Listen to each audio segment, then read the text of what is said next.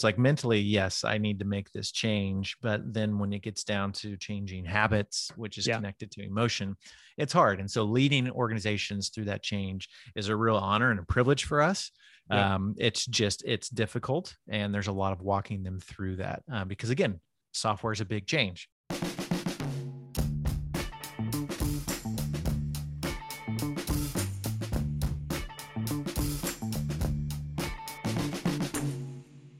Dan. hey george good to be here today what do you have for us What would you say we do here at Crema? mm, love that question that's a good question It's as if we prepared for it. I'm going to answer that question. So at Crema, we design and build custom software applications, period. Actually, there's more to it. So we work with large companies, enterprises, to innovate with them, uh, strategize with them, really be in the same room so that we can pull out ideas and then help them craft a path, so to speak, to solve some of their biggest business problems. And we do that through technology and design and a lot of strategy services as well. So, what that ends up looking like is um, helping them from an operational standpoint or um, communication standpoint, internal, external, operate better, um, whatever will help them um, accomplish their goals. I'm gonna. I'm gonna. That was a lot, wasn't that? You covered a lot. that you covered a was lot. a lot. You might have gone a little further than I thought you would, but I kind of like it. Oh, oh. But, but I know it's fine. It's fine. I went down Um, a road, the road less traveled, maybe. No. Sorry. I mean, it's pretty well traveled. We talk about it a lot. So, Mhm. um, uh, okay, so that's great. So we we design and build web and mobile applications, um, mostly for enterprises, sometimes medium, small, small companies, but mostly for enterprises. And um, we do that through services involving strategy, product design, product management, development, the whole the whole product team spectrum. Mhm. Mhm. W- uh, You kind of started to touch on it, but Yeah. Why why why do people hire us? What what is it that they're trying to do Mhm. that they need custom software? Right. So I hinted on it a little bit, but the key question is that we go into. I mean, we we get to the answer through a lot of different questions um, in our sales process and in our um, strategy process. But really, we're trying to help them work better. We're trying to help them um, deliver their services better, and that can go a lot of different ways. So, one in particular might be um, from a sales standpoint. So, Mm. quite a few clients in the past, we've built software to help them sell their services or their products in a more efficient and effective way. So, they might come in um, asking us to help them think how do we get our product, uh, how do we distribute our product more effectively to our customers? Or how do we reduce our cost of sales? How do we make the experience of buying from us more delightful? Mm-hmm. uh, more appealing so that it doesn't take as many steps through their current software or whatnot. So Yep. we will come alongside them through a full product team, like you said, from a design and development standpoint, um, quality assurance and test engineering, as well as manage and uh, be a key strategic partner for them to make sure that we are headed down the right road. And yeah, we can unpack that part of it Yeah. uh, for a couple hours as to what does it mean to continue headed down a road that um, is both good for the client but also good for their customers as well. Yeah, and that's I think that's what I want to maybe drill into a little bit here because it's it's nuanced.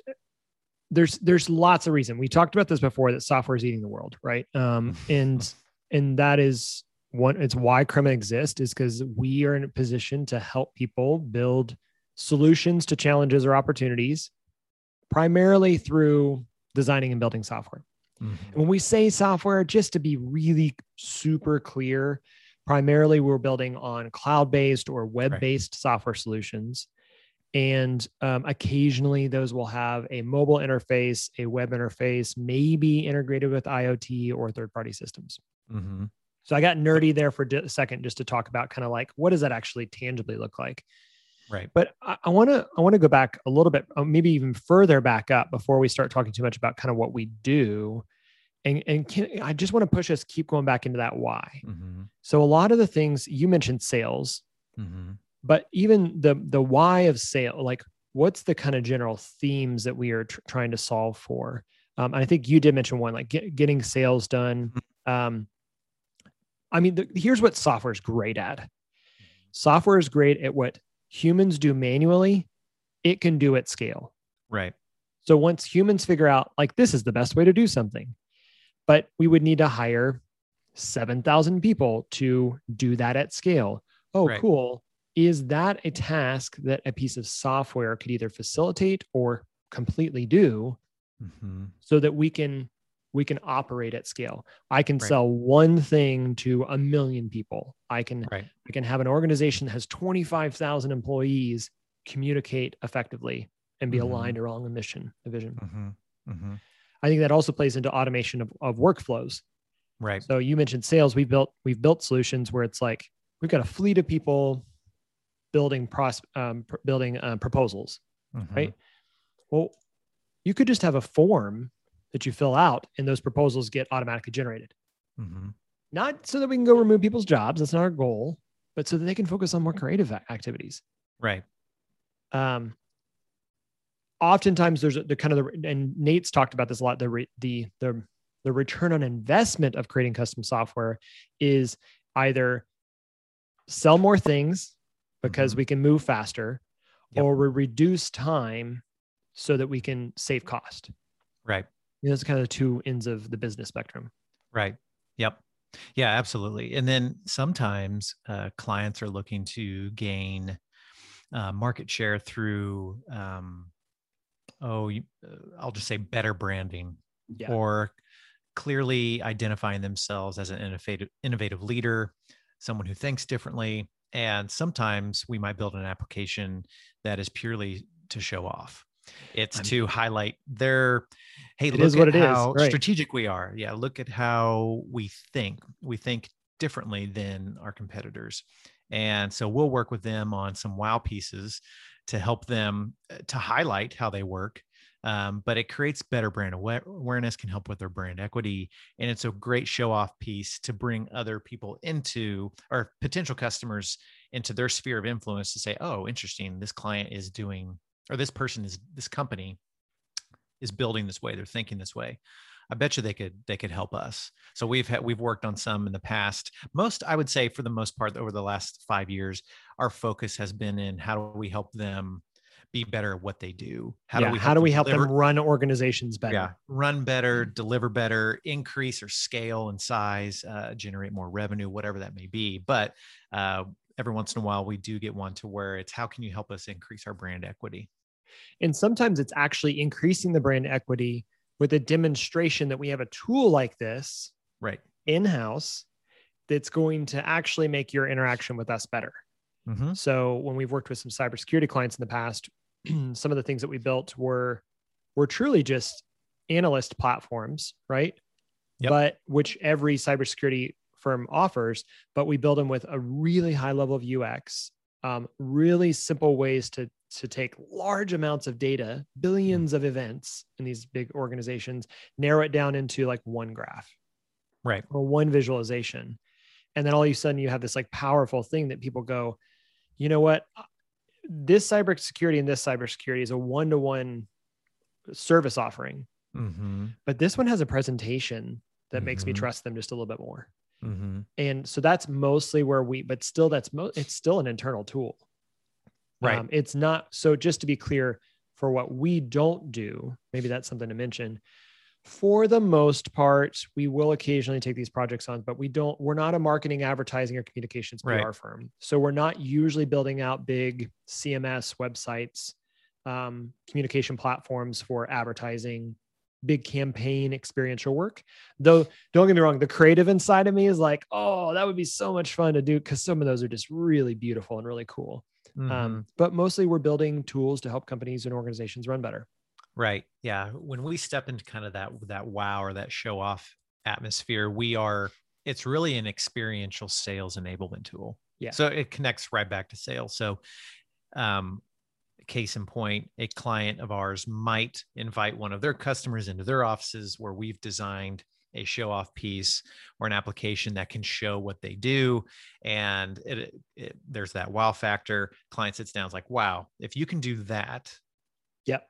then i'm going to work with you. And it's no different than when we're doing our own personal consumption online of totally. we go there we click on a site and it's like whoa this one looks nicer than this one. I so trust emotionally i trust it more. Yeah, Yeah. same thing. Yeah. yep. But for whatever reason we still trust wikipedia. That's a, that's a whole nother thing. Oh, yes wikipedia is the best ever I love it. As a history buff, I know that you can go down that rabbit hole for a long time. Um, okay, so we talked a little bit about kind of the the why or what what are the themes, but but let's be honest, a lot of the solutions we're building, there Mhm. have been s- massive SaaS organizations or licensed software organizations that have built these solutions. Why don't Right. people just buy off the shelf? Uh, yeah it's a lot cheaper than paying, you know, a custom software development agency or hiring a, a whole staff of developers and, and engineers and designers and product managers. Why why go build custom? Why not just go buy something that already exists? Yeah, good question. So, uh, when we talk about something off the shelf or that already exists, I'll use an example that we use all the so QuickBooks Online. Sure. Um, it's off the shelf. We didn't build our own proprietary accounting software uh, because QuickBooks Intuit perfected it. Yeah. Yeah. um, it works great. Um, and so how that works is that we have our own instance and all the other millions of companies that use quickbooks all around the world have their own instance uh, you create an account and then you're able to run your organization off of that so, so a lot of times clients will come uh, or prospective clients and we've had uh, clients that may not be a good fit because um, they may Yeah. what might help them is like actually um, the best you know route for you you might consider this solution that's already been built Yeah, we'll just Or like you- literally recommend Right. them the, the the thing we googled. right exactly um, or we might recommend this plus we could integrate a, a specific piece or module that you want to have for your purposes whatever that may be Yeah, yeah, yeah. a lot of Um, people build on top of Salesforce, right? I mean, like it's Right. it's that's like, great why example. build another sales CRM when Salesforce has built the biggest, most complicated Right. one? There's arguments against that, but then but Salesforce doing this great job of creating an ecosystem you can build integrations on top of it. I get it. Yeah. Right.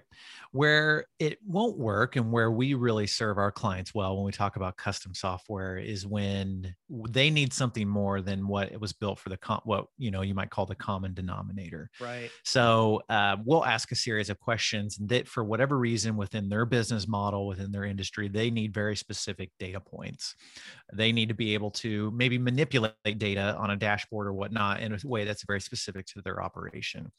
And what we they have found a lot of times the clients they'll do their own research, and then when we will do some research with them, there's not something out there that does that for them because Right. it's really hard to build a software that does all things for all people. And if you ever find one, be very wary about using it because you can't do everything well. Yeah. Uh, they may Yeah. go, you know, an inch deep in so many things. And for a while, it's like, okay, this is pretty cool. But after a while, it's like, oh, we need something that's more flexible, that is more custom to us because it just, it's not robust enough.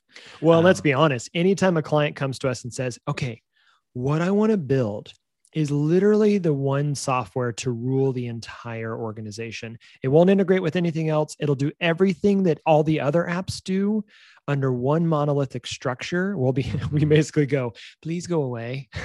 Like, we don't Right. want to build that. Um, Right. It won't, no one will be effective at that. So you're, you're Right. absolutely right. And so we'll ask a series of questions and realize okay they need some they have some very specific needs. They could use a couple things from this off the shelf software but they don't need all of it maybe a few but what they really need are x y and z and that's Yep. custom to their needs. And so um, that's a really big deal for our clients. Another one is they don't you don't own the data Not all the time, any- unless it's yeah. contractually very clear that you can get it out. yeah. Yeah. very few opportunities to own the data that you need or you you might need for your business operations whatever that looks like and so um, and data is a very valuable very valuable resource for a lot of our clients 2021. Yeah. they're going to be using that data for other means other uh, parts of their business model so Mhm. if we hear that, yeah, the data is extremely important, then custom is usually the way to go because it can be built in a way to where, um, as their customers or their users use that, we've built it um, on the back end to be able to um, parse that data, manipulate that data, use that data in a way that's useful for our client. There's a liability there. Without because, question. right? So, um, if if an organization is in a in a we've had we've had man we've had clients come to us and they're like we're being held hostage by the solution we did we Yeah. did buy off the shelf. We we did try this. We thought, well, they promised the moon. They promised they would customize it to us. They promised they would do X, Y, and Z. But we're the outlier, and what we really need is this thing that's just to the next of it, just right, you know, just a little off from kind of what they provide. They don't want to build that for us because that's not what anybody else is asking for. It'd be too expensive for Mhm. them to do that, and they won't give us our data back. Well, Right. okay, now we're screwed. And let's say now some of this is outside of your control, especially as you start thinking about building things in the cloud. But let's say that the the, the platform crashes, or let's say they go out of business. You Mhm. know, like we use Slack, right? Slack is our primary communication tool inside of Crema. As soon as you become an employee, you stop emailing and you only use Slack to communicate, um, or Asana or a project management tool. All these are SaaS tools, but if for some reason Jira were to say, we're pulling the plug, we no longer want to use Jira, or we're no longer going to support Jira and we're going to shut it down tomorrow, Mhm. we are we are in a tough spot because our Right. backlogs for like all of our software solutions are in Jira tickets. Right. Or same thing with Slack. If Slack were to go away, our entire organizational norms would have to change because we rely so heavily on Slack. Right. Um, Right. To the point where Slack does go down sometimes, and we're like, how do Mhm. we operate? Like, but if you own the solution hmm and something happens, which it will, it's software, it has bugs, its servers go down, there's outages, et cetera. Mm-hmm. You now have the control to say, my priority all shifts to that. Like right. we can go fix that. We can address it. We can, we can, we can say that's important to us. Whereas that may not be important to Slack that the whole Western United States is down. Like they're servicing the rest of the world. Right.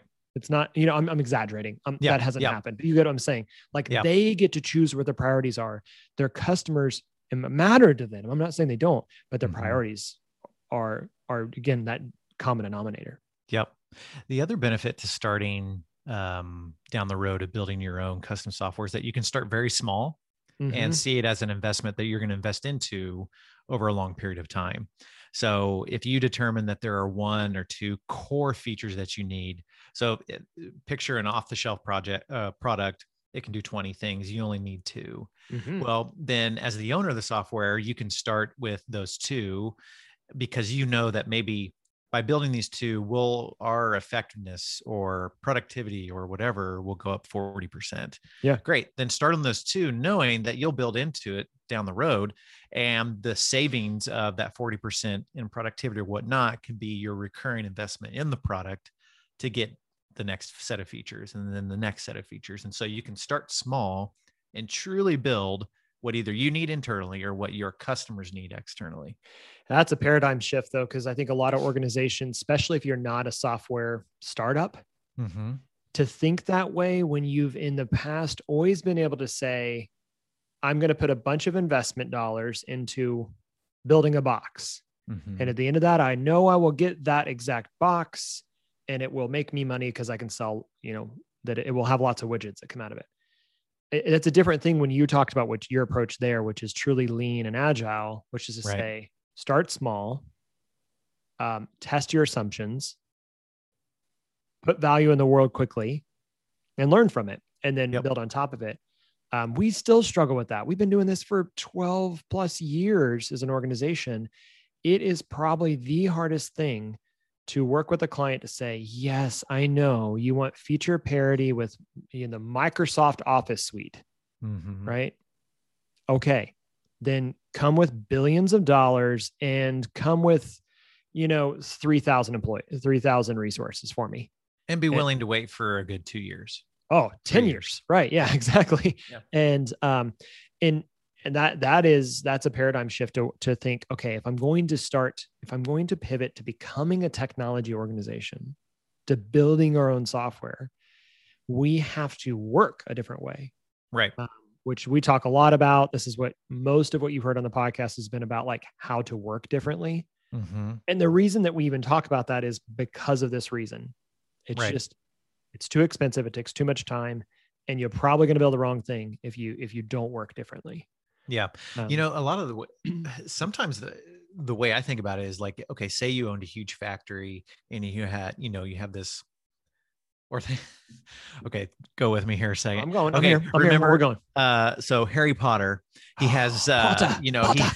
he, he get, what is it? Is it the Nimbus 2000 or Oh whatever yeah, that yeah, yeah. That new you know, that broom. he has, you know, he gets it for a gift or whatever from Professor, I think McGonagall or whatever. sure. And it's like, it's the upgrade. You know Uh-huh. it's the upgraded piece of uh, machinery. And then you know the next year he gets a new broom. Well if you take it back to like a factory or manufacturer or whatever say you have this really nice piece of machinery um, and then you invest in a new piece um, a lot of times you have to retool the machinery. It's not just going to be Yeah. off the shelf. And so you're planning on depreciating you know amortizing putting money into this piece of machinery Right. for a really long time Right. because you know that it's a game changer for you. You know that it's going to, again, going back to whatever metrics are important to you, you invest that much into a piece of machinery, you're going to continue to maintain it, enhance it, whatever that may look like. Software is no different for a Mhm. company. So Mhm. even though you may not be a manufacturer and you may not be in, you know, you may not have factories, you still are a tech company and you still have a business and you're investing in resources. Yeah. And if software is something you're investing in, it's not just a one and done. You're continually building on top of it. So if you're building custom software, starting small is great because you again you continue to invest in it to make your business better, make your employees happier. Um, again, it's a long game. You're continually investing in software. It's not a one and done. And that's something that if you're listening to this podcast and you're thinking like, how can software technology change my business? Um, one, you might already be behind the game. Just throw Yeah, yeah, yeah. If you're still But writing two- paper reports, yeah. but try, two, try copy. Try copy. yeah, it's again technology. it- It's it's it is an investment. It is an Yeah. asset that you're going to continue to put um, investment into over the long haul. I think we're really at the stage in the evolution of the software economy of that is truly the decision. Do we move towards investing heavily into a centralized SaaS based cloud computing solution Mhm. all in or do we build our own or components of our own do how do how do we build something that's going to differentiate us either from intellectual property so a portion of our business will become SaaS Mhm. Right we see a lot of service based companies will try they, they will move towards having a software offering next to their service offering we Right. talked about we talked about that right Mhm. um, and so it's the kind of the reasons to build custom software are are you going to become a SaaS company, meaning software as a service that will be an additional offering, your own intellectual property to have a thing that you can sell, of which you will need to upkeep and work on and exactly like retool? Or are you going to invest into a custom piece of technology that is like an internal SaaS product, meaning our customers are internal to employees? It's going to help us to scale. It's going to help us to do something that we do repetitively faster. Mhm. Um, Mhm. those are all those reasons to kind of go build something custom.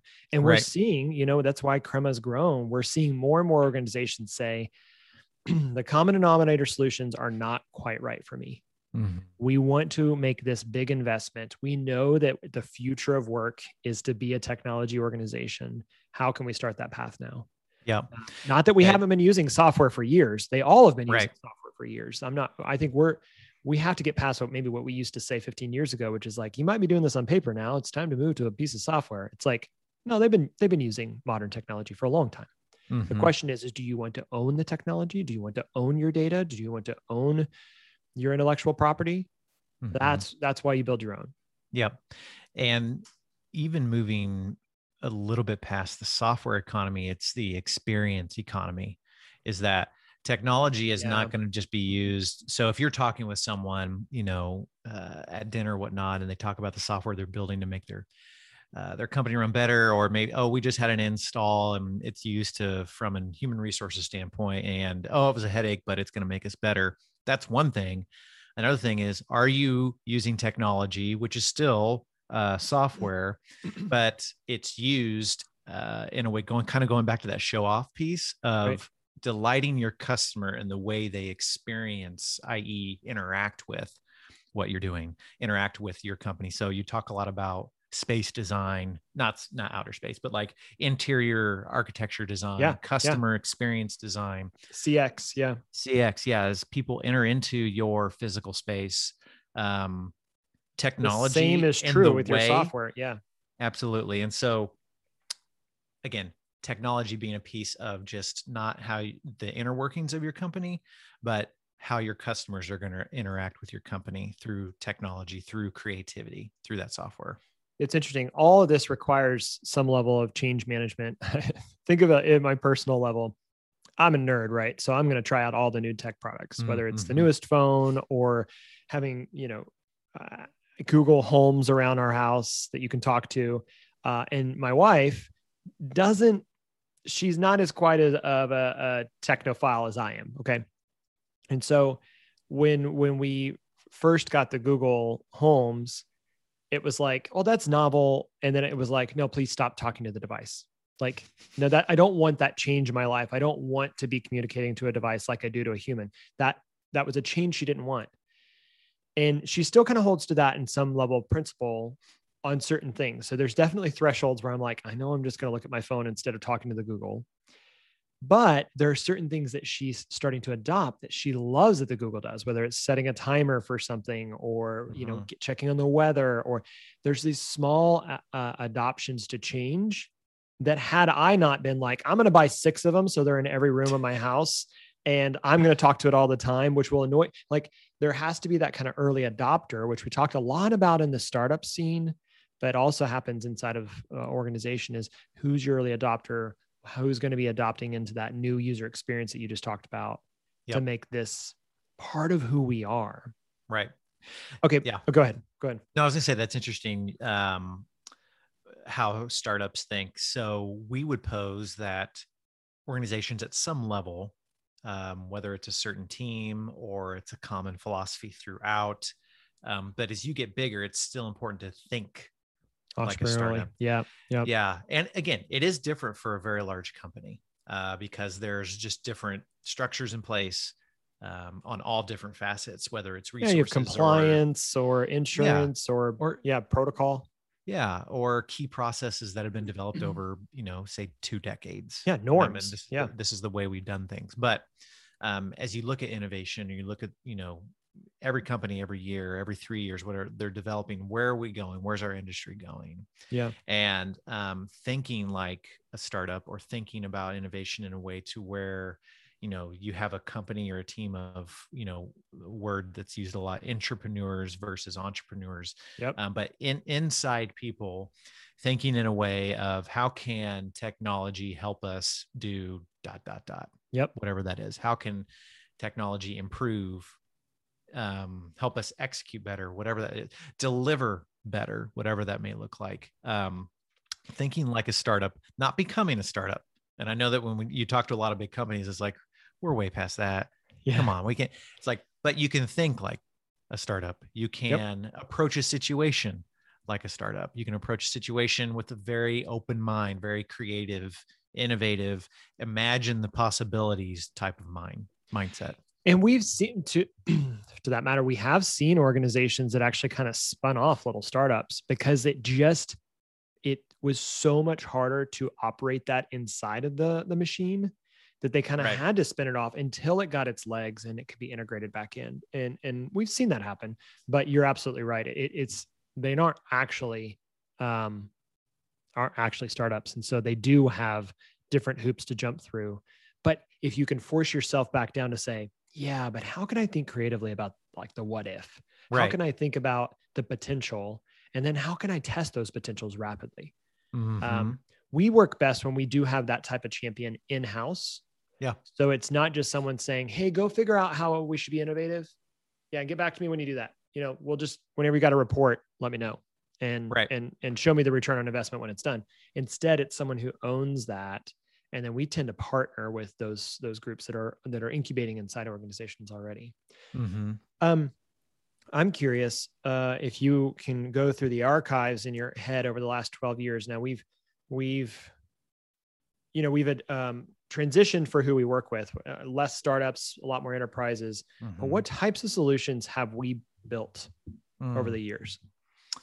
Yeah, several. I mean, again, a general theme is how do we enable companies to work well, to work better? Um, one that we use a lot in stories when you're kind of going down memory lane is um, helping a company build a better lending platform. Yep. Now, this company was a startup. Yep. Uh, they became very large. Um, they uh, merged with a company that made them even larger. But the idea was that it was going to help small businesses uh, that were brick and mortar small Mhm, mhm, businesses mhm. Um, that needed anywhere from like 250 to 500 thousand dollars um, at that point getting a loan um, and even now getting a loan for some from like a traditional bank or you know financing may not make sense Mhm. they were able to provide a different avenue connecting um, those that wanted to invest in kind of what you might think of like a mutual fund on one side Uh-huh. um, where they could have a steady rate of return um, that money was then able to be loaned to small businesses that really needed it With so a in really interesting instance- underwriting process. Yeah. so in that instance, the software that we helped build was the conduit to where that transaction was happening. So it actually enabled the sale or the transaction or the the connection between two different parties that um, wanted to be connected to one another. So there's one aspect of a type of software we've built. Um, one you mentioned earlier, which is really great, really good success story for us, was just the power of being able to build a software that allows you to do very I would say very manual, mundane work through a lot of people and cut Uh-huh. it down to, you know, say 12 from 12 people to two Right. of uh, where they're generating and designing proposals that might so picture uh, an insurance company or any company that might send you annually a new contract Yeah. really It's Here's a our new proposal. offerings. Yeah. Yeah. Exactly. yeah here's where last year's rates here are new year's rates and they have an eye for um, aesthetics and so they wanted to send something that was you know bespoke unique Branded to really the their customer. Yeah. yeah Yep. which is great but it was requiring way too many hours from way too many people Mhm. um, on in- at this company's uh, headquarters. And so what we were able to do is design a platform to where they could um, create proposals within this platform, deliver them in a matter of I don't I don't even know the percentage of what we cut it down to, but it's really it was astronomical. Of like instead of spending forty say forty hours on a proposal, spend two. I don't know whatever yeah, that looked like. yeah. Um, so what that did is it saved so much time and it allows that company to be like okay we have some really creative innovative people here could we now kind of going back to return on investment let's focus them on maybe revenue generating activities Mhm. versus creating these bespoke or custom proposals um, when we only need one or two people to do it so again automation tool uh, that help from a proposal standpoint Yeah, and some others that I can think about are um, hub and spoke platforms. So we we Mhm. got a chance to partner with a um, really it was an enterprise, but a, a large nonprofit enterprise um, for entrepreneurship, and they had built this network of entrepreneurs um, hubs across the Mhm. nation. And they were having a hard time managing the volunteers and the people that were participating and the people that were coming to these Mhm. events. And so we were able to build like an all, an all in like access management platform and um, deploying new communities and then housing content all through you know a custom built piece of software moving them actually away from a legacy solution that they had that again didn't cut it didn't have the needs that they that they wanted to really be flexible with um, and allowed them to scale from i don't know like 40 communities up to like 150 right um, Right. and ten, tens of thousands of participants. Yep. Um, so again, it was a scale issue. We've only got a small staff of people that are supporting this community, but we need software to help us to to listen, um, communicate, participate with tens of thousands of of participants out in, inside of our organization. Now, for them, that happened to be their communities, but it could be internal as well. Mhm, Um, mhm. And then another one that I think we we touch on quite a bit, and we've built actually several solutions in this is, is hiring platforms. Mhm. So, I mean, everybody's trying to solve the talent gap, whether Right. it's we're trying to figure out how to find other employees that are already inside the organization that we could, Mhm. you know, literally like, hey, did you know that Jim over in this other place has this skill that you could put to use inside that other team that's lacking it? or actually saying how do you match skills and Mhm. um, and experience to job opportunities uh, similar to like a, a linkedin job platform or Right. career builder or something like that but again customized to a unique proposition that this this organization a couple organizations had so we built uh, two of those kind of th- two and a half of those if you will Right. um, and so we it's interesting that we get to see kind of the spectrum of the business life cycle hmm everything from sales, a little bit of marketing, marketing tech. We integrate with marketing tech, all the way through to how do we hire people to get the job done? hmm How do Mhm. we um, how do we we we often create dashboards and and analytics tools that that communicate with leadership. hmm Hey, leadership, or hey, client that is in a leadership role, you need to understand something at volume without looking at a spreadsheet. Right. And trying Right. to analyze the spreadsheet. So what we're going to do is we're going to put it into, believe it or not, just as simple as we're going to put it into something that allows you to to process a large amount of data on one view. Right. Yeah. Um, and make this better decisions because of it. So, George, as we work with those companies to make these types of solutions, um, there's often challenges, there's opportunities and successes.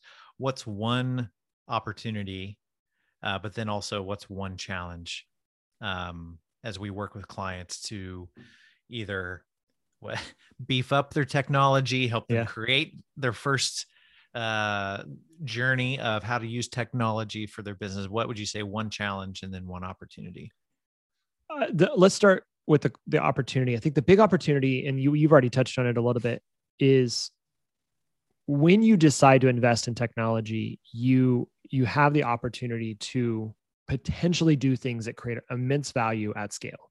Mhm. right? You have the opportunity to become relevant in a, in a world that is changing very fast and using technology to do so. And so many organizations, well, they make decisions based off of fear, but their their biggest fear is becoming irrelevant. That it that just over the uh, the top of that hill over there, no, that's actually a cliff, and no one wants them. And so technology is a way to stay flexible, to to be able to move faster Mhm. and, and um, actually make better decisions. So I think Right. that's where opportunity for software comes into play. And when you create your own, you have the opportunity to utilize that data in unique ways. You have that opportunity to analyze that data in ways that maybe you couldn't if it was inside of somebody else's tool. Mhm. Uh, challenges. Oh, there's a lot of challenges. Um, I would say the biggest challenge that we run into is culture. Mm. Organizations, people, human beings don't love change Mhm. change is always good for people most of the time, but they don't like it, not at Mhm. first. And so when you have when you have a, a new way of thinking, which is going to say we're actually going to change even more rapidly, but you're it's because the technology is going to be changing even more rapidly, right? So you Mhm. need to you as humans, you almost need to keep up with the change, the pace of change that technology is going through. So I think that that's a cultural issue it's both from a leadership standpoint hey leadership understand that we need to operate in a new way Mhm. if we're going to bring technology into our solution then the the the ways of making decisions have to change Mhm. we need you to not be the bottleneck we need you to empower us to actually build really creative fast moving decision decision making machines Mhm. and and that's hard for leadership but on the flip side you also have a workforce that's been like hey my job is secure because we Right. have a bunch of manual processes in place Mhm. and so when you talk about automating things that's a threat Mhm. that means that the, the contribution i had as an employee yesterday may not be that valuable tomorrow and so Mhm. just like the organization there's this hill and there's a cliff on the other side of the hill it seems it's true for the individual as well that Right. hey i used to write reports or push paper as i used to say Mhm. there's no more paper right what what I, what do i do now well then you Mhm. have to reskill and you have to learn how to to upskill your your current workforce and Mhm. and so that's it's just that constant change i think um that goes back to startups are great at that because they do it because they have to organizations struggle with it because it actually is saying, oh, well, something's worked for a long time. And we just assumed it would always work that way. Um, yeah and the whole the whole premise of a startup is is disruption for the Yeah. most part Yeah. A new Yeah. way of thinking, a new way of doing. Right. I wanted to create this entity, this organization, this thing, because I'd been a part of organizations or I'd seen other organizations. They were trying to do it, didn't work. So I thought I could do better. Right. Which is the innovator's dilemma, you know, as Clayton Yeah. Christensen talked Yeah. about in his book, is that when you have a company um, that is at the size of a lot of our clients, um, thinking differently is possible. It's just, it's diff- it's difficult. Yeah. It's hard Yeah. um, because there's not only the the heart change that goes on with all of your employees, but then there's also the um, I, I'll say the collective heart of the organization itself Mhm, because mhm. there's time spent on whether it's re you know learning new skills retooling um, whether it's changing processes that have been in place for five years whatever that looks like most people can get there mentally pretty quick Yeah.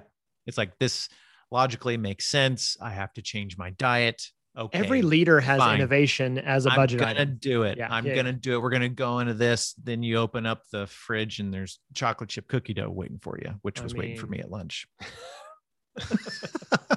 I mean, uh, the analogy so much holds sugar true. in our house right now. the I get it. analogy holds true. It's like mentally, yes, I need to make this change, but then when it gets down to changing habits, which is Yeah. connected to emotion, it's hard. And so, leading organizations through that change is a real honor and a privilege for us. Yeah. Um, it's just it's difficult, and there's a lot of walking them through that uh, because again, software is a big change. And with that, is there going to become a there's going to be change of mindset, which usually is pretty easy to get there. Yep. It's really the change of heart, which is connected to culture and process. And what does this mean for me? What does this mean for my work? Uh, but what we find out is that these solutions usually, um, most of the time, helps people do really the best work of their lives. I mean, well said. Well said. You feel pretty good about that, don't you? I do. I, I I'm going to add one more thing. Not Yeah. to this is not this is kind of just actually to go back to something you said earlier. And actually, this is probably one of the biggest challenges we have because large organizations. Um, this isn't exclusively true, not, not mutually exclusive.